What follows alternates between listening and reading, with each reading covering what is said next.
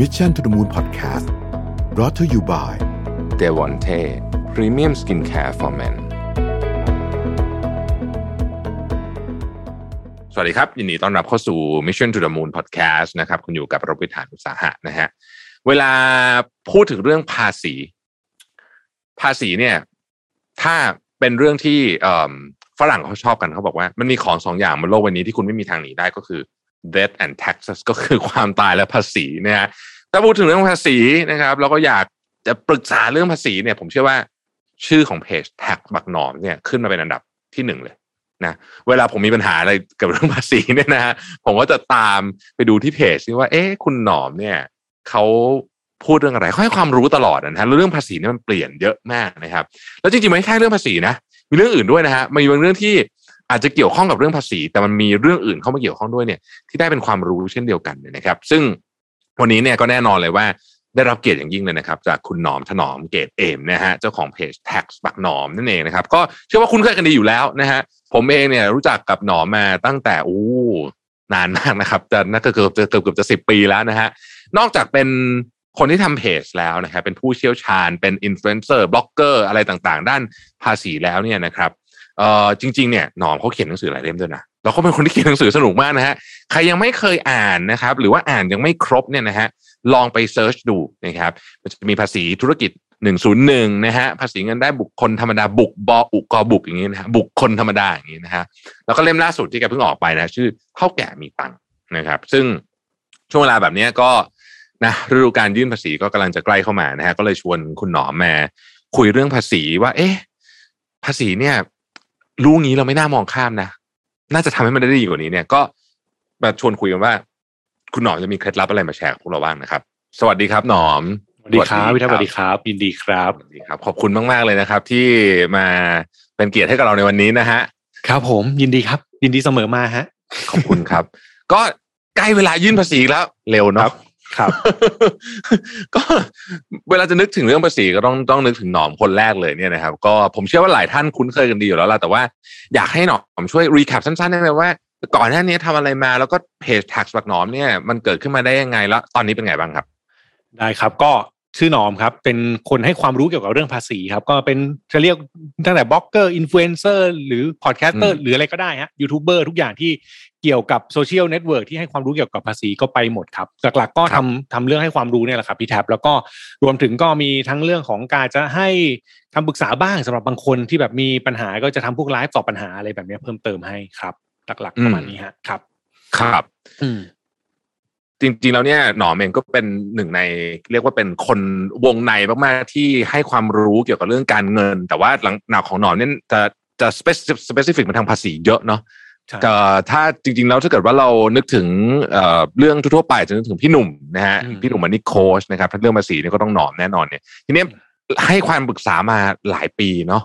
มันมีเรื่องอะไรเกี่ยวกับภาษีที่แบบ รู้สึกว่าคนส่วนใหญ่เนี่ย ชอบลืมเรื่องเนี้ย มองข้ามความสำคัญไปหรือว่ามันนึกได้อีกทีตอนสายไปซะแล้ว เออผมผมว่าจริง ๆ ภาษีมันเป็นเรื่องที่คนรู้สึก ลบกับมันอยู่แล้วพี่แท็บคือหมายว่าคนมันจะรู้สึกว่าแบบไม่อยากจ่าย ซึ่งไอ้ความไม่อยากจ่ายเนี่ยมันจะมีปัญหาอย่างหนึ่งเกิดขึ้นคือ เรามักจะจ่ายอย่างอื่นไปมากกว่าภาษี เช่นบางคนบางคนที่ผมเจออะยอมจ้างที่ปรึกษาเดือนหนึ่งเยอะเลย หลายหมื่นหลายแสนเลยนะแต่ว่าไม่ได้เซฟภาษีให้นะ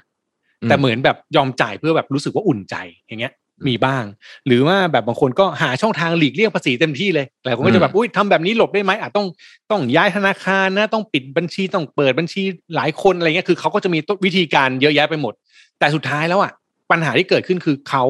จ่ายพวกเนี้ย หรือมีต้นทุนพวกเนี้ยมากกว่าภาษีเสมอ อันนี้คือสิ่งที่คนไม่ค่อยคิด เหมือนแบบมันถ้าถ้าเป็นสุภาษิตมันน่าจะแบบเสียน้อยเสียยากอะพี่ คือพอพอมันไม่อยากจ่ายเราหาวิธี แต่ว่าสุดท้ายแล้ว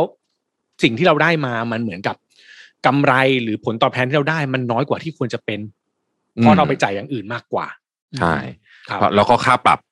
อะไรต่างๆ เกี่ยวเรื่องภาษีนี่มันโอ้โหดุเดือดมากๆใช่ใช่ใช่แล้วกรมสรรพากรนี่เป็นกรมที่เรียกว่าแม่นเมืองเดต้าคุณอยู่ที่ไหนหาเจอหมด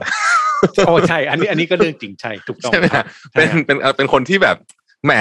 effectiveness เนี่ยเราต้องบอกว่าเป็นตัวอย่างของหน่วยงานราชการเลยนะฮะในการใช้ Data นะครับ คือแบบว่าดีมากจริงๆนะฮะ ทีนี้ต้องต้องถามต้องถามหน่อว่า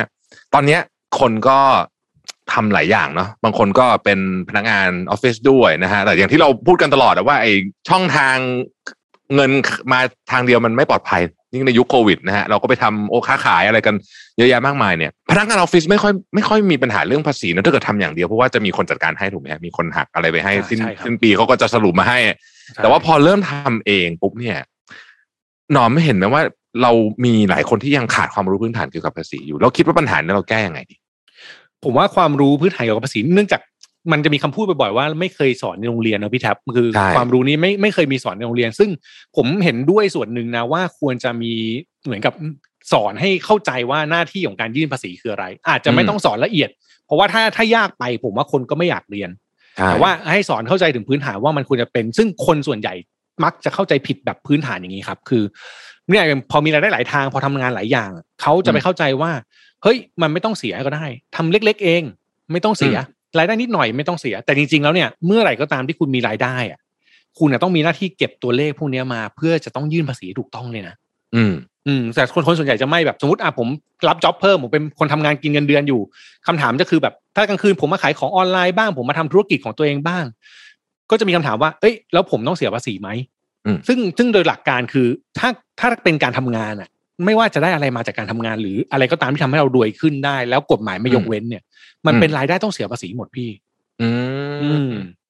โอเคก็คือไม่ว่าจะเป็นมาจากทางไหนก็ตามเนี่ยนะใช่มารวมนับรวมกันหมด แล้วก็เป็นใช่รายได้ครับต้องเสียภาษีหมด แม้แต่ใช่เรื่องที่เรานึกไม่ค่อยถึงเช่นประเภทแบบเอ่อของรางวัลอย่างนี้ก็นับใช่ไหมถูกต้องครับใช่ครับอ่ามัมันมันเป็นสิ่งที่ได้มาคือ แล้วก็อันนี้เสริมนิดนึงคือคนจะเข้าใจผิดเช่นอย่างของรางวัลเนี่ย ปกติได้มาปั๊บ มันจะถูกหักภาษีไปห้าเปอร์เซ็นใช่ใช่ใช่ใช่ใช่คนมาคนก็จะเข้าใจว่าเอ้ยงั้นหักภาษีฉันแล้วแปลว่าฉันจ่ายแล้วสิวะเรียบร้อย ซึ่งจริงๆ ไม่ใช่ฮะหักภาษีเนี่ยมันเป็นการจ่ายล่วงหน้าพี่ คือคือหักไปก่อนให้คุณเหมือนกับเขาใช้คำว่าในบรรเทาภาระภาษีอะเหมือนแบบอ่าอ่าอ่าอ่าถ้าหักไว้ก่อนแล้ว ติดหรือว่าจ่ายล่วงหน้าไว้แล้วเดี๋ยวตอนปลายปีต้องจ่ายเพิ่มอะไรก็ค่อยมาจ่ายกันอีกทีอย่างเงี้ย อันนี้คือสิ่งที่สิ่งที่กฎหมายหรือว่าคนไม่ค่อยเข้าใจ เพราะกฎหมายก็ไม่ได้บอกชัดเจน คนเข้าใจว่าเออเสียแล้วคือจบเป็นหมดอืม ใช่อ่าโอเค ก็คือมันก็คล้ายๆกับว่าเหมือนมีคนมาให้เงินเราอะเป็นอืมเป็นรายได้ชนิดหนึ่งถูกไหมสมมติครับได้อ่าจับฉลากโชคดีได้รถยนต์มาหนึ่งคันราคาหนึ่งล้านบาท แล้วก็จ่ายไปห้าหมื่นตอนแรกเขาคิดว่าเอ้ยจบละแต่จริงไม่ใช่ ใช่ไหมใช่อ่าต้องไอ้หนึ่งล้านนั้นมาบวกเข้าต้องกับมายื่นเป็นรายได้อ่ารายได้ด้วยใช่นะครับนี่ก็เป็นเรื่องของการเอ่อความเข้าใจเรื่องภาษีหลายหลายอันไอ้เรื่องหนึ่งจุดแปดล้าน อันเนี้ยอืม VAT นี่อันนี้เป็นอีกเรื่องหนึงใช่ไหมอันนี้เป็นอีกใช่ครับอ่าอ่า ต้องต้องเล่าว่าโดยปกติภาษี ถ้าถ้าแบบที่เราเจอเราจะคุ้นเคยอยู่สองสองคำที่คุ้นมากอืมๆคือภาษีเงินได้ครับกับภาษีมูลค่าเพิ่ม อันนี้อ่าคือที่เราจะคุ้นกันมากๆ ภาษีเงินได้คืออะไรคือสิ่งที่คิดจากรายได้ของเรา อย่างหลักเกณฑ์เมื่อกี้เราครับคุยมา ใครมีรายได้มีอะไรถ้ากฎหมายไม่ยกเว้นต้องเอามายื่นเป็นภาษีเงินได้ แต่อืมอีกตัวหนึ่งเนี่ยไอ้แวดที่เมื่อกี้พูดกันนะมันคือตัวที่เกี่ยวข้องกับคนที่ทำธุรกิจบางประเภท อืมธุรกิจบางประเภทเนะครับกฎหมายกำหนดไว้ว่าถ้าคุณทำธุรกิจที่ต้องเสียภาษีมูลค่าเพิ่มครับ แล้วรายได้คุณเนี่ย เกินล้านแปดต่อปี คุณอืมมีหน้าที่จดแวดอ่าจดแวดเนี่ยคือแปลว่าพอคุณจดเสร็จปั๊บคุณมีหน้าที่ต้องส่งแวดเจ็ดเปอร์เซ็นต์ะตัวเลขเจ็ดเปอร์เซ็นที่เราคุ้นเคยจะโผล่มาตอนอืนี้มเจ็ดเปอร์เซ็นที่ว่าเนี่ยมันจะคิดจากรายได้ของคุณ อืมแล้วเอาไปส่งให้กับสัมภากร ยื่นเป็นอ่าภาษีอีกตัวหนึ่งซึ่งไม่ได้เกี่ยวกับเงินได้อ่ายกยกตัวอย่างไวๆแบบนี้ฮะ สมมุติว่าผมมีรายได้หนึ่งหมื่นครับอันนี้ถือว่าเป็นรายได้ต้องที่ต้องเอามายื่นภาษีเงินได้เนาะอืม แต่ถ้าเกิดผมจดแวดด้วย ผมเป็นคนที่ต้องเสียแวดตามที่กรมสรรพากรบอกเนี่ยหนึ่งหมื่นเมื่อกี้ผมอืมต้องคูณเจ็ดเปอร์เซ็นเข้าไปอ่าก็คือเจ็ดร้อยอ่าและเอาเจ็ดร้อยเนี่ย ไปส่งสรรพากรด้วยอ๋ออืมใช่โอเคซึ่งซึ่งไอ้เจ็ดร้อยที่ว่าเนี่ยมันก็จะไปหักจากที่ผมไปซื้อชาวบ้านมา สมมติว่าครับในระหว่างในระหว่างเดือนนั้นผมไปซื้อชาวบ้านมาสักแบบห้าร้อยเสียแวดอ่าไปสามสิบห้าผมก็ต้องเอาเจ็ดอะเจ็ดร้อยลบสามสิบห้า แล้วก็ส่วนต่างเนี่ยไปยื่นสรรพากรก็คือเขาจะเรียกว่าภาษีขายภาษีซื้อเป็นอีกอ่าเรื่องหนึ่งแยกกันครับเป็นอีกเรื่องหนึ่งแยกกัน ไม่เกี่ยวกันนะคือไม่ใช่ว่าอันนั้น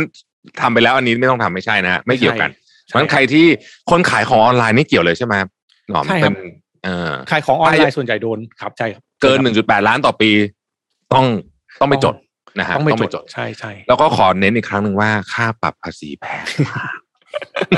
ขอใช้คำว่าปาดเหงื่อเลยดีกว่ากำไรที่คุณทำมาทั้งหมดอะนะฮะถ้าเกิดทำภาษีไม่ถูกต้องเนี่ยนะโอ้โหโดนไปทีนี่เรียกว่าใช่ครับอ่วมอรไทยกันเลยทีเดียวนะครับจริงครับทีนี้ตอนนี้มันก็ใกล้ๆเวลาแล้วเนาะที่จำเป็นจะอืมต้องเก็บรวบรวมนะฮะเอ่อเอกสารนู่นนี่เพื่อจะไปยื่นภาษีเนี่ยหนอมีเคล็ดลับไหมฮะสำหรับคนทำงานว่าเราควรจะเตรียมตัวไงให้แบบไอการยื่นภาษีนี่มันง่ายที่สุดแล้วก็ไม่ปวดหัวไม่ต้องมาโดนย้อนหลังอะไรแบบเนี้ยคือจริง ๆ มันมีสิ่งหนึ่งที่ ที่เตรียมไปคือถ้าพูดตอนนี้อาจจะไม่ทัน แต่ว่าผมอยากให้เริ่มแบบนี้คือ โดยปกติสิ่งสำคัญที่เป็นประเด็นสำคัญของหลายคนแล้วมีปัญหาคือ เราไม่รู้แม้แต่รายได้ของตัวเองครับอ๋อ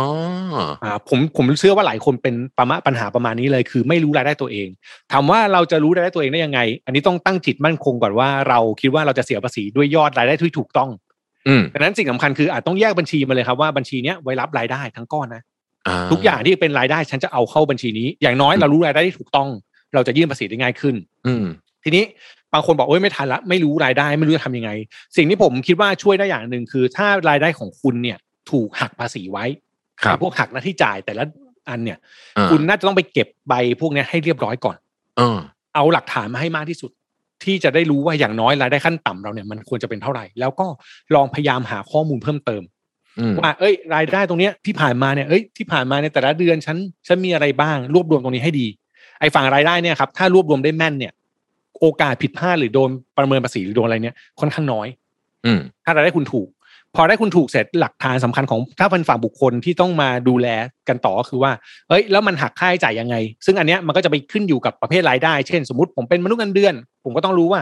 หักค่าใช้จ่ายได้แสนหนึ่งสูงสุดนะ อย่างเงี้ยอืมจากฝั่งมนุษย์เงินเดือน ถ้าเป็นขายของออนไลน์ จะหักเหมาหกสิบเปอร์เซ็นหรือว่าจะหักตามจริง อันนี้ก็เป็นเรื่องที่ต้องรู้ในเซสชันที่สองตามมา ส่วนสุดท้ายฮะ ก็คือเรื่องของเอกสารลดหย่อน อันนี้คนหลายคนก็พลาดอืมคนจะลืมเก็บเอกสารลดหย่อน แล้วก็ลืมไปว่าฉันมีลดหย่อนอะไรบ้าง ทางเลือกทางทางรัฐก็คือไปดูว่าเอ้ยปีที่แล้วรายการลดหย่อนมีอะไรบ้างที่ฉันต้องเอามายื่นภาษี แล้วก็ไปตามเก็บมาอ่ามีดอกเบี้ยบ้านไหมมีซื้อกองทุนไหมมีซื้อประกันไหมมีอะไรพิเศษไหมที่ที่ต้องเอามาใช้ได้ก็เอามาให้หมด อืม ประกอบร่างแบบนี้จะเร็วที่สุดนะ พูดง่ายก็คือว่า คุณต้องมีระบบการทำไฟลิ่งเอกสารที่ดี แล้วก็ต้องทำตลอดเนาะเพราะไม่งั้นเนี่ย เดี๋ยวเอาไปยัดไว้ในเกะอ้าวเฮ้ยลืม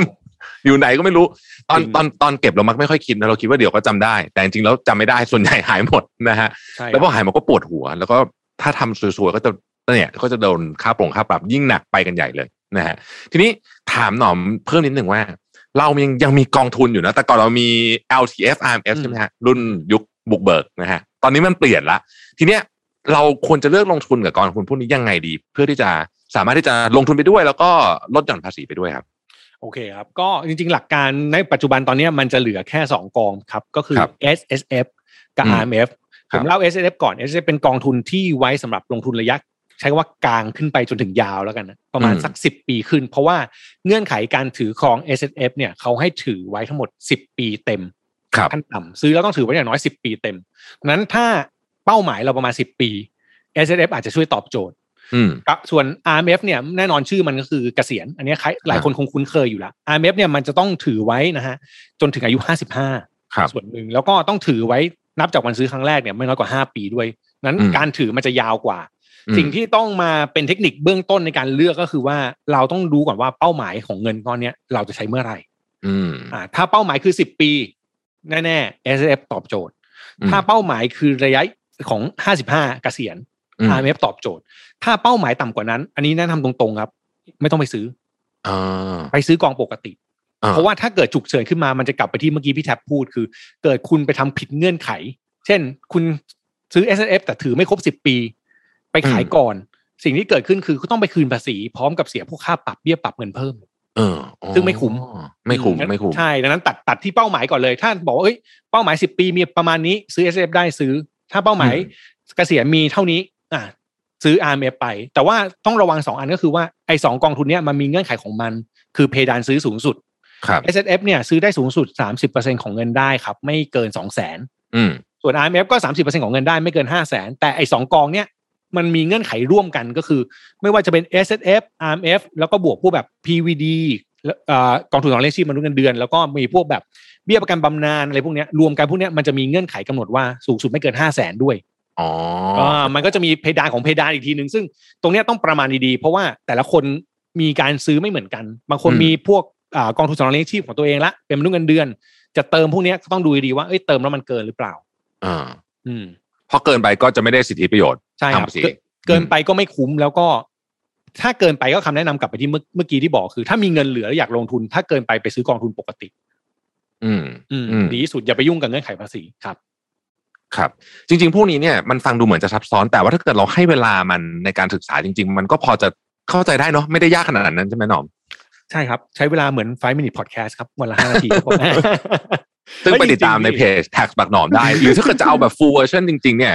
ในเว็บของกรมสรรพากรก็มีใช่ไหมฮะมีครับ คือคืออืมผมว่ามันผมว่ามันเริ่มจากอย่างนี้ฮะง่าย ๆ คือเริ่มจากความสนใจ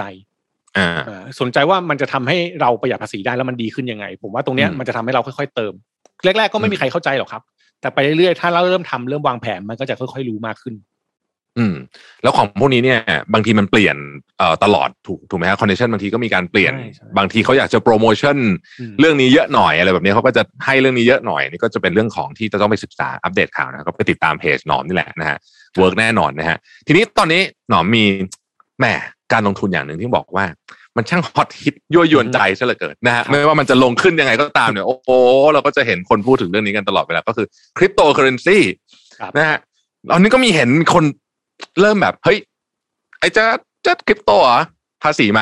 สรุปแล้วเนี่ยมันยังไงครับภาษีคริปโตเนี่ยเขาจะเอาไม่เอายังไงจะเป็นยังไงบ้างฮะเล่าแบบความซับซ้อนของเรื่องนี้มันเกิดขึ้นว่าเดิมปีหกหนึ่งครับ ย้อนไปประมาณสามสามปีก่อนหน้านี้ มันมีกฎหมายเกี่ยวกับเรื่องของภาษีคริปโตออกมาคือช่วงนั้นมันเป็นช่วงที่แบบเริ่มมีกฎหมายเกี่ยวกับเรื่องเนี่ยเก็บพวกภาษีอะไรพวกเนี้ยครับตอนนั้นน่ะเอ่อเขาออกมาโดยจุดประสงค์ก็คือผมเข้าใจว่าเขามองว่าคริปโตเป็น investment asset ก็คือการลงทุนแบบหนึ่งแล้วกันอ่า เขาก็มองว่าต้องเก็บภาษีคริปโต แต่วิธีการเก็บเนี่ยพวกเป็นการลงทุนเนี่ยเขาจะเก็บแบบนี้คือ ถ้าเกิดมีกำไรใช้คำนี้แล้วกันเนอะกำไรก็คือส่วนต่างที่มากกว่าราคาทุนของเราเนี่ย ถ้าได้มาปั๊บเขาบอกว่ากฎหมายกำหนดอย่างนี้ฮะ ข้อแรกคือให้ผู้จ่ายเงินหักสิบห้าเปอร์เซ็นอืมอ่าการแรกนะหักสิบห้าเปอร์เซ็นไว้ แล้วก็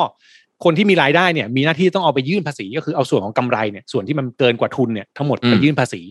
แล้วก็เอาสิบห้าเปอร์เซ็นเนี่ยที่ถูกหักไว้เนี่ยไปหักออกจากภาษีที่คิดได้เหมือนหักได้จ่ายปกติ อันนี้คือ concept เบื้องต้นของปีหกหนึ่งซึ่งผมเข้าใจนะ อันนี้ผมผมเดาเองนะ ผมคิดว่าตอนปีหกหนึ่งเขาก็ไม่คิดว่าโลกของคริปโตเคอเรนซีมันจะมาถึงวันนี้ อ่าอ่าตอนพอวันเนี้ยระบบของการมีกำไรมันไม่ใช่ มันไม่ใช่มีกำไรแค่ว่าเราเทรดซื้อขายเหรียญอืมแต่ว่ามันมีหลายรูปแบบมากไม่ว่าจะเป็น staking ไม่ว่าจะเป็น DeFi ไม่ว่าจะเป็นอะไรพวกเนี้ยครับหรือว่าอืม NFT ซึ่งตอนเนี้ย ถ้าบอกว่าในกรอบกฎหมายกฎหมายพูดแค่เนี้ยครับสองข้อเนี้ยคือมีกำไร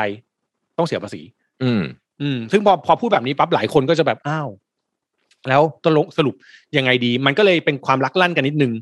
ว่าอ่ากฎหมายมันเก่า แต่เทคอืมแต่เรื่องมันใหม่ เรื่องมันใหม่ แต่เรื่องมันใหม่ มันก็เลยงงๆกันว่าจะยังไงดี ทางที่คนแนะนำส่วนใหญ่แล้วกันนะที่เกิดขึ้นก็คือว่า มันยังมีหลักเกณฑ์กฎหมายข้อหนึ่งที่เกี่ยวข้องกับเรื่องนี้ก็คือว่าเรื่องของรายได้หรือเงินได้ต่างประเทศ อ่าอ่า คือถ้าคุณมีรายได้ต่างประเทศ ใช้คำนี้นะครับ ถ้าคุณมีเงินได้จากต่างประเทศ หรือมีกำไรในต่างประเทศ แล้วคุณไม่เอาเข้ามาในประเทศไทยในปีที่มีรายได้ อืม อืม เช่นผมผมมีกำไรปีหกสี่ผมไปเอาเงินเข้าปีหกห้าแบบเนี้ยไม่เสียภาษี อืม อืม อันนี้คือหลักการไม่เสียภาษี ไม่เสียภาษี คือ คือหลักการมันคือเงินได้ต่างประเทศจะเสียภาษีเมื่อหนึ่งผู้มีเงินได้คือตัวเราอยู่ไทยอืมในปีนั้นร้อยแปดสิบวันขึ้นไป ครับ แล้วก็ต้องเอากำไรเข้ามากำไรที่เกิดขึ้นในปีเข้ามาปีเดียวกัน อาศัยช่องตรงเนี้ยง่ายๆก็คือว่ากำไรที่เกิดขึ้นในปี เราเอาเข้าปีหน้าคือจบ อืม ไม่ต้องเสียภาษี อืมถามเพิ่มเติมอีกนิดหนึ่งคือไอ้คริปโตนี่มันมีความซับซ้อนเพิ่มขึ้นไปอีกใช่สมมุติว่าเงินอยู่ใน wallet ครับ อย่างเงี้ยฮะ ซึ่งมันถือไปไหนก็ได้ใช่ไหมอยู่ในมือถือเราเนี่ยนะอืมจริง ๆ แล้วเนี่ยเขาถือว่าเงินมันอยู่ที่ไหนอะหมายถึงมันอยู่ที่ประเทศไทยหรือเปล่าหรือว่า หรือว่าตอนนี้กฎหมายยังมึนอยู่เหมือนกันเรื่กองฎนี้หมายผมว่ากฎหมายตอบไม่ได้ แต่แต่แต่ผมว่าหลักการมันน่าจะเป็นแบบนี้ครับ สมมุติว่าเงินอยู่ใน wallet เนาะสมมติเป็น wallet ต่างประเทศ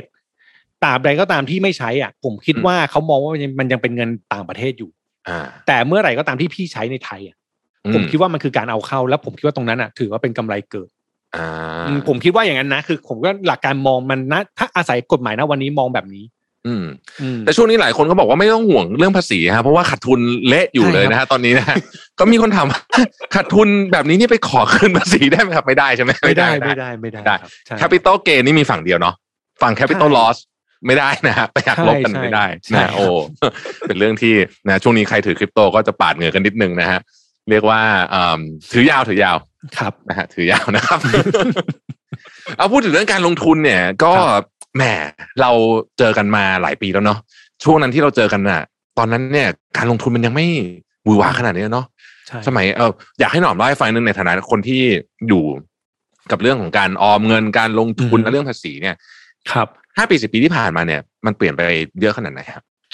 ผมผมมองว่าอย่างนี้ครับพี่แทบผมมองว่าโอกาสคนมากขึ้นนะ คือโอกาสของแต่ละคนอะมันมันคือเมื่อก่อนโอเค ถ้าแบบย้อนไปสมัยแบบนานมาก มันก็จะมีแค่ฝากเงิน หรือซื้อกองทุนลงทุนในหุ้นอะไรเงี้ยไปเรื่อยๆ แต่ว่าตอนหลังๆเนี่ยแนวทางการลงทุนหรือวิธีการลงทุนมันมีมากขึ้นอ่ากองทุนรวมต่างประเทศเดี๋ยวนี้เราสามารถไปซื้อที่ต่างประเทศโดยตรงก็ได้ หรือว่าเครื่องมือในการลงทุนที่มันเพิ่มขึ้น อย่างเช่นคริปโตเคอเรนซีหรืออื่นๆ ที่มันมาเนี่ยมันเปิดโอกาสให้คนมากขึ้น แต่ว่าความน่ากลัวของเรื่องนี้ก็คือว่าแน่นอนว่าเมื่อมันมีโอกาสใหม่ ๆ ขึ้นมาความรู้มันต้องตามด้วย อืมแต่ละคนก็ต้องยอมรับจริงว่า ผมใช้คำว่าอะไรเดียช่วงวัยไม่ไม่มีผลต่อความรู้แล้วอะคือไม่ได้แปลว่าประสบการณ์ที่ผ่านมาในอดีตเราจะเก่งกว่าคนที่เป็นคนรุ่นใหม่ จริงดังนั้นสิ่งสาคัญคือมันต้องแปลว่าทุกคนต้องจุดสตาร์ทเพิ่มเพิ่มเริ่มต้นพร้อมกันเมื่อมีอะไรใหม่แล้วใครวิ่งเร็วกว่าคนนั้นจะไปไกลกว่า อืม อืม ซึ่งไอความน่ากลัวของการวิ่งเร็วเนี่ย มันจะวิ่งเร็วได้ต่างกันครับ ผมผมเชื่ออย่างหนึ่งว่าอ่าสมมติอันนี้ผมผมพูดพูดในตัวแทนคนเจน Y ต้นๆนะเจน X ไปไปเจน Y ต้นๆผมจะไม่กล้าเสี่ยงเท่าเด็ก อ่า อ่า แต่ก็นั่นแหละมันก็จะต้องมีเรื่องของการแบบ มันก็จะต้องมีความเหลื่อมล้ำกันใช้คำว่าเหลื่อมล้ำดูจะรุนแรงไป มันจะมีความแตกต่างกันแล้วกัน ในเรื่องของมุมมองระหว่างระหว่างผมกับกับคนรุ่นใหม่ในการลงทุน อืมอืมซึ่งตรงเนี้ยมันก็เป็นโอกาสของคนรุ่นใหม่เหมือนกันนะถ้าเขามาถูกใช่ อืม ครับ ทีนี้พูดถึงเรื่องการลงทุนเรื่องเงินเงินทองทองเนี่ย เอ่อข้อคิดที่อยากจะฝากให้กับผู้คนทั่วไปที่ที่ติดตามรายการอยู่นี่ยครับว่า เอ่อพอพูดถึงเรื่องเงินเรื่องการลงทุนแล้วเนี่ยนอมคิดว่าอะไรคือปัจจัยที่ทำให้คนขอใช้คำว่า อาจจะไม่ได้ร่ำรวยเลยทุกคนแน่นอนนะแต่ว่าสามารถบริหารจัดการเงินได้ มั่งคั่งอะ มั่งคั่งแบบแบบปลอดภัยจากวิกฤตเอ่ออยู่ได้แบบ ใช้ชีวิตได้อย่างไม่เดือดร้อนเรื่องเนี้ยครับ ผมรู้สึกว่า อันนี้อันนี้ผมผมคิดกับผมเองนะในช่วงแบบโควิดที่ผ่านมาด้วยผมรู้สึกว่าการหารายได้ที่มั่นคงมันไม่มีแล้วดังนั้นสิ่งสำคัญคือต้องพยายามกระจายการหารายได้ให้ได้หลายทาง อืจากสิ่งที่คุณทำแล้วก็พร้อมจะเปลี่ยน คือผมเชื่อในการเก็บเงินการลงทุนนะ แต่ส่วนตัวผมรู้สึกว่าทุกอย่างมันยังเป็นอาชีพไม่ได้ อันนี้พูดถึงคนธรรมดาที่มีการการทำงานที่ไม่ได้เป็นเทรดเดอร์มืออาชีพนะ ผมรู้สึกว่าในมุมของคนทำงานไอ้พวกการลงทุนมันเป็นตัวช่วย แต่สิ่งสำคัญอะ ในการเริ่มต้นที่ดีอะมันคือพยายามหาช่องทางรายได้ ให้ได้มากกว่าทางเดียว แล้วก็พยายามเปลี่ยนได้ตลอดคือพร้อมจะเปลี่ยนตลอดเลย ตรงไหนที่มีทางใหม่แล้วไปได้ หรือตรงไหนที่มีโอกาสคุณต้องไป เพื่อที่จะรักษาแคปของรายได้ตรงนี้ไว้ให้ได้ก่อน แล้วพอคุณรักษาตรงนี้ไว้ได้เนี่ย คุณจัดการเรื่องการเงินต่อเรื่องรายจ่ายพวกนี้รวมถึงเรื่องของการลงทุนเนี่ย มันจะสบายขึ้น อืมอืมอย่าอย่าไปหวังว่าแบบเฮ้ยมีเงินก้อนนึงแล้วแบบลงทุนแล้วเปลี่ยนชีวิตผมผมผมเชื่อว่าเป็นไปได้ แต่ผมจะคิดรู้สึกว่ามันจะรักษาลำบาก อืม อืมในฐานะที่อยู่ในแวดวงการเงินเนี่ยฮะเชื่อว่าหนอมติดตามเรื่องนี้แน่นอนก็คือเรื่องที่ประเทศไทยเนี่ยหนี้ครัวเรือนตอนนี้เราสูงมาก จริง ๆ แล้วก็เพิ่มขึ้นแบบอย่างน่าตกใจในช่วงโควิดเนี่ยนะก็อาจจะเป็นเพราะฐานตัวหาร GDP มันต่ำลงด้วยเนี่ย มองประเทศไทยแล้วเป็นห่วงไหมในประเด็นของเรื่องหนี้ครัวเรือนเนี่ย จริงๆเป็นห่วงเป็นค่อนข้างเป็นห่วงมาก ๆนะครับ เพราะว่าผมรู้สึกว่าคือในมุมในมุมภาษีเนี่ยต้องเล่าแบบนี้ว่าในมุมภาษีมันก็จะเห็นความเหลื่อมล้ำของคนที่คนเสียภาษีอยู่แล้ว คือบางคนไม่มีแม้จะจะเสียจะใช้จ่ายเลยจะไปเสียภาษีอะไร กันในขณะที่บางคนวางแผนภาษีเต็มที่อะไรเงี้ย ผมว่าไอไอสิ่งที่มันเกิดขึ้นเนี่ยมันมันมีผลหนึ่งที่กำลังจะเกิดในอนาคตคือไอช่องว่างระหว่างคนผมขออนุญาตใช้คำว่าคนรวยคนจน มันจะห่างกันอีก อืมอืมแล้วแล้วเราในฐานะอาผมไม่อาจจะเรียกแทนตัวเองว่าเป็นคนชั้นกลาง ผมรู้สึกว่าคนชั้นกลางก็ต้องพยายามดิ้นรนกันที่จะให้ตัวเองขึ้นไปหรือไม่งั้นก็ต้องค่อยๆลงมา อืมใช่ซึ่งซึ่งซึ่งค่อนข้างเป็นห่วงแล้วก็มันส่งผลต่อการเติบโตในระยะยาวของประเทศเหมือนกันนะก็คือแรงงานใหม่ๆ โอกาสใหม่ๆ ของคนจะน้อยลง ถ้าเราถูกผูกขาด อืมอืมผมผมคิดในมุมนี้เป็นหลักครับ ครับ สำหรับคนเจเนอเรชันถัดไป เพราะว่าแฟนรายการเราก็มีน้องๆ ที่กำลังเรียนหนังสืออยู่อะไรเงี้ยเยอะเหมือนกันเนี่ยน้อมอยากฝากอะไรให้กับคนที่เป็นเจเนอเรชันถัดไป ไม่ว่าจะเป็นเรื่องเอาเรื่องเงินก็ได้ภาษีหรือว่าชีข้อคิดชีวิตก็ได้ครับช่วงนี้น่าจะมีเยอะนะข้อคิดชีวิตนะช่วงพูดไปพูดมาปาดน้ำตาครับผมว่า ผม อันนี้ผมผมพูดแทนคนรุ่นใหม่ ผมรู้สึกว่าคนรุ่นใหม่ลำบากนะครับ คือเหนื่อยนะแล้วแล้วก็หนักกว่าคือ คือข้อดีข้อหนึ่งที่ผมรู้สึกดีใจ คือผมรู้สึกดีใจที่ผมอายุเยอะคือถ้าตอนนี้ผมต้องคือถ้าตอนนี้ผมผมคิดว่าถ้าผมมีความสามารถเท่านี้แล้วผมอายุยังน้อยอยู่อะผมน่าจะสู้กับคนรุ่นใหม่ไม่ค่อยได้เหมือนกัน อืมเอออันนี้นี่ผมรู้สึกส่วนตัวเลยคือ มันมีมันมีเรื่องใหม่ๆ ต้องเรียนรู้เยอะ อ่า มันมีอะไรต่างๆที่เข้ามาเป็นความกดดันในชีวิตที่ต้องดิ้นรนมากขึ้น อืมอ่า มันมีภาระต้องแบกรับ ซึ่งเราก็ไม่รู้ว่าพ่อแม่ของเขา หรือคนที่เขาต้องดูแลเนี่ย ฐานะการเงินเป็นยังไง อืมอ่าแล้วก็ไม่รู้อนาคตของเขาที่เขาจะสืบต่อไปเนี่ยเขาจะมีลูกมีอะไรเงี้ยมันก็มันก็ค่อนข้างลำบากนั้นผมว่ามันเป็นจุดที่ต้องดิ้นรนเยอะนั้นสิ่งสำคัญถ้าฝากคนรุ่นใหม่ผมคิดว่า skill สองสองข้อสำคัญมากๆคือหนึ่งคือ อดทนต่อความกดดันครับ อืมเพราะว่าโลกมันเปลี่ยนเร็วแล้วมันต้องเปลี่ยนตลอดเวลา แต่ถ้าอดทนอย่างเดียวคงไม่พออาจต้องยืดหยุ่นกับกับสิ่งที่เข้ามากระทบมากๆแล้วก็ปรับตัวให้ทัน อันนี้อาจจะเป็น basic ง่ายๆเลยนะส่วนเรื่องเงินเรื่องอะไรก็ตามฮะ การลงทุนที่ดีที่สุดแน่นอนถ้าถ้าพูดกันแบบหล่อๆคือการลงทุนในความรู้เนาะแต่ว่าให้แน่ใจว่าเรารู้จริง แล้วก็ลงทุนจริง ผมเชื่อว่าเครื่องมือในการหาเงินมีเยอะมาก อืม แต่ว่าเมื่อมันมีเยอะมากแปลว่าทุกคนมีโอกาส คนที่เก่งกว่าคนอื่นถึงจะมีโอกาสมากกว่าคนที่ชำนาญกว่าคนอื่นถึงจะมีโอกาสมากกว่าดังนั้นต้องต้องเชื่อในตัวเอง แล้วก็พยายามพัฒนาตรงนี้ไปด้วยครับครับ สุดท้ายคนสุดท้ายจริงๆแล้วอยากขอเทคนิคการเรียนรู้เรื่องใหม่ๆหน่อยคือตอนเนี้ย เราเปิดเข้าไปปุ๊บในไอเว็บเรียนออนไลน์แล้วก็แบบโอ้พระเจ้าช่วยทำไมมันเยอะแยะอะไรกันขนาดนี้นะฮะเดินไปชั้นหนังสือดูหนังสือโอ้เรื่องมันเยอะไปหมดเลยเนี่ยหนอมีเทคนิคไงในการ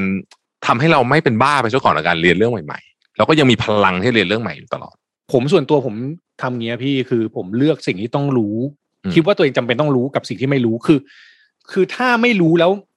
ยอมรับกับการไม่รู้ตัวเองได้ เรื่องนั้นผมยอมตัด โอเค เออตัดไปเลยก็ไม่เป็นไรก็ถือว่าเออเรื่องนี้ไม่รู้จริงๆว่ะไม่เป็นไรคือมันยังดีกว่าเราต้องรู้ทุกเรื่องอืพอตัดได้ปั๊บมันก็จะเหลือเรื่องที่เรารู้ ซึ่งเรื่องที่เรารู้เนี่ยมันก็จะมาต่อยอดจากความสนใจส่วนตัวอือาชีพที่เราทำหรืออะไรก็ตามครับ พวกนี้มันก็จะพาเราเข้าไปเรียนรู้ให้ง่ายขึ้น ครับ พอเราเรียนรู้เรื่องพวกนี้ง่ายขึ้นเนี่ย เรียนไปเรื่อยผมว่ามันจะปฏิปต่อได้ง่าย อืมอืมเอาแค่นี้พอสำหรับผมนะ ผมรู้สึกว่าเราไม่จำเป็นต้องกดดันตัวเอง เพราะว่าถ้ามันมีเรื่องใหม่ ๆ เกิดขึ้นทุกวัน แปลว่ามันก็จะมีโอกาสเข้ามาทุกวัน ดังนั้นอย่าไปกดดันตัวเองว่าแบบเฮ้ยต้องต้องรู้ทุกเรื่อง จนแบบต้องเก่งทุกเรื่อง เพราะว่ายุคนี้มันเป็นยุคของการเลือกที่จะเก่งแล้ว แล้วก็ใช้ไม่รู้ไม่รู้มันเกี่ยวกันหรือเปล่า แต่ผมว่าสำคัญมากๆคืออย่าเปรียบเทียบความสำเร็จของเรากับใครอ๋อสำคัญจริงๆเออในในวัยเท่านี้แบบก็ไม่จำเป็นต้องมีเท่านี้ก็ได้ คือเราก็ไม่รู้อะไรเงี้ยว่าวันหนึ่งอนาคตจุดเปลี่ยนของชีวิตของแต่ละคนมันไม่เหมือนกัน ดังนั้นไม่จำเป็นต้องเทียบเลยแต่ว่าวันนี้ให้เทียบกับตัวเองก็ได้ว่าเฮ้ยเราโอเคที่จะเรียนรู้เรามีความสุขที่จะเรียนรู้มัน แล้วก็แน่นอนเวลาเรามีจำกัด อืการพลาดไม่ใช่เรื่องผิด อืมครับ จริงครับเพราะว่าเดี๋ยวนี้เราเห็นหลายคนในโซเชียลมีเดียเราก็แบบโอ้โหเขาได้เงินกันเยอะขนาดนี้เลยเหรอเราจะเครียดใช่ไหมอย่าไปเครียดเนาะใช่ใช่เนี่ย อันนี้เห็นด้วยกับหนอมากเลยเพราะว่าจำได้ว่าเคยอ่านหนังสือเล่มหนึ่งที่ชื่อว่าเพราะเป็นวัยรุ่นหนึ่งเจ็บปวดมีบทหนึ่งชอบมากเลย อาจารย์คิมรันโดเลยแกบอกว่า ดอกไม้ มันบานไม่พร้อมกันเนาะแต่ละพันอะ มันต้องรอถึงเวลาของเราเพราะฉะนั้นถ้าไปเร่งมันก็มีประโยชน์เราก็จะทุกข์เปล่าๆนะครับโหนี้ได้ทั้งเรื่องภาษีด้วยนะฮะแล้วก็ชวนคุยเรื่องอื่นไปด้วย แล้วก็เชื่อว่าหลายคนเนี่ยก็คงจะได้ไอเดียนะอย่างน้อยสุดเนี่ยเรื่องภาษีเนี่ยนะครับ จัดการแต่เนิ่นๆนะแล้วก็เก็บให้ดีนะเก็บให้ดีแล้วก็ไม่จะได้ไม่ต้องมาลนในช่วงท้ายแล้วก็เรื่องภาษีเนี่ยเป็นเรื่องที่สำคัญมาก เพราะว่าเวลาพลาดไปเนี่ยนะฮะ ผมขอย้ำอีกครั้งนึงว่าเจ็บปวดอ่วมนะฮะ มันไม่คุ้มเลยจริง ๆ เรื่องนี้นะครับ เพราะฉะนั้นทำให้ถูกต้องทำให้แบบตรงไปตรงมาแล้วเราจะสบายใจมากนะครับ วันนี้ต้องขอขอบคุณคุณหนอมถนอมเกตเอ็มมากๆเลยนะครับ ที่มาร่วมพูดคุยแบ่งปันสาระความรู้กับเราในวันนี้นะครับขอบคุณหนอมมากนะครับ ขอบคุณครับขอบคุณครับ โอ้นี้ก็สนุกมากๆเลยนะครับ ได้ทั้งสาระเรื่องภาษีด้วยนะครับ แล้วก็ชวนคุยกันเรื่องอื่นไปยาวเลยนะฮะจริง ๆ นี่ถ้าเกิดว่ามีเวลามากกว่านี้จะชวนคุยนานกว่านี้นะครับเพราะว่าผมเองก็ไม่ได้เจอกับน้อมตัวเป็นๆมาหลายปีแล้วนะครับ เรื่องภาษีเป็นเรื่องสำคัญจริง ๆ นะฮะเป็นเรื่องใกล้ตัวที่ไม่ควรมองข้ามอย่างนั้น อย่าลืมศึกษาข้อมูล เก็บ เอกสารนะครับ เก็บข้อมูลต่างๆ แล้วก็วางแผนเกี่ยวกับการจัดการภาษีแต่นั่นเนิ่นนะฮะจะได้ไม่ต้องมาแบบรู้งี้นะฉันทำแบบนี้ดีกว่านะฮะแล้วอย่าลืมนะของพวกนี้เนี่ยเวลามันลนทำตอนในท้ายนะฮะมันไม่บางทีมันไม่เสร็จนะไม่จบนะฮะแล้วก็อย่างที่บอกนะครับ เรื่องภาษีเป็นเรื่องที่ผิดแล้วเนี่ยยุ่งนะฮะเรื่องใหญ่จริงๆนะครับ วันนี้ต้องขอขอบคุณคุณหนอมถนอมเกียรติเองที่มาร่วมพูดคุย แล้วก็แบ่งปันสาระความรู้กับเรานะครับ ขอบคุณทุกท่านที่ติดตาม Mission to the Moon Podcast นะครับแล้วเราพบกันใหม่ในตอนต่อไปนะครับ สวัสดีครับ Mission to the Moon Podcast Presented by Devonte Premium Skincare for Men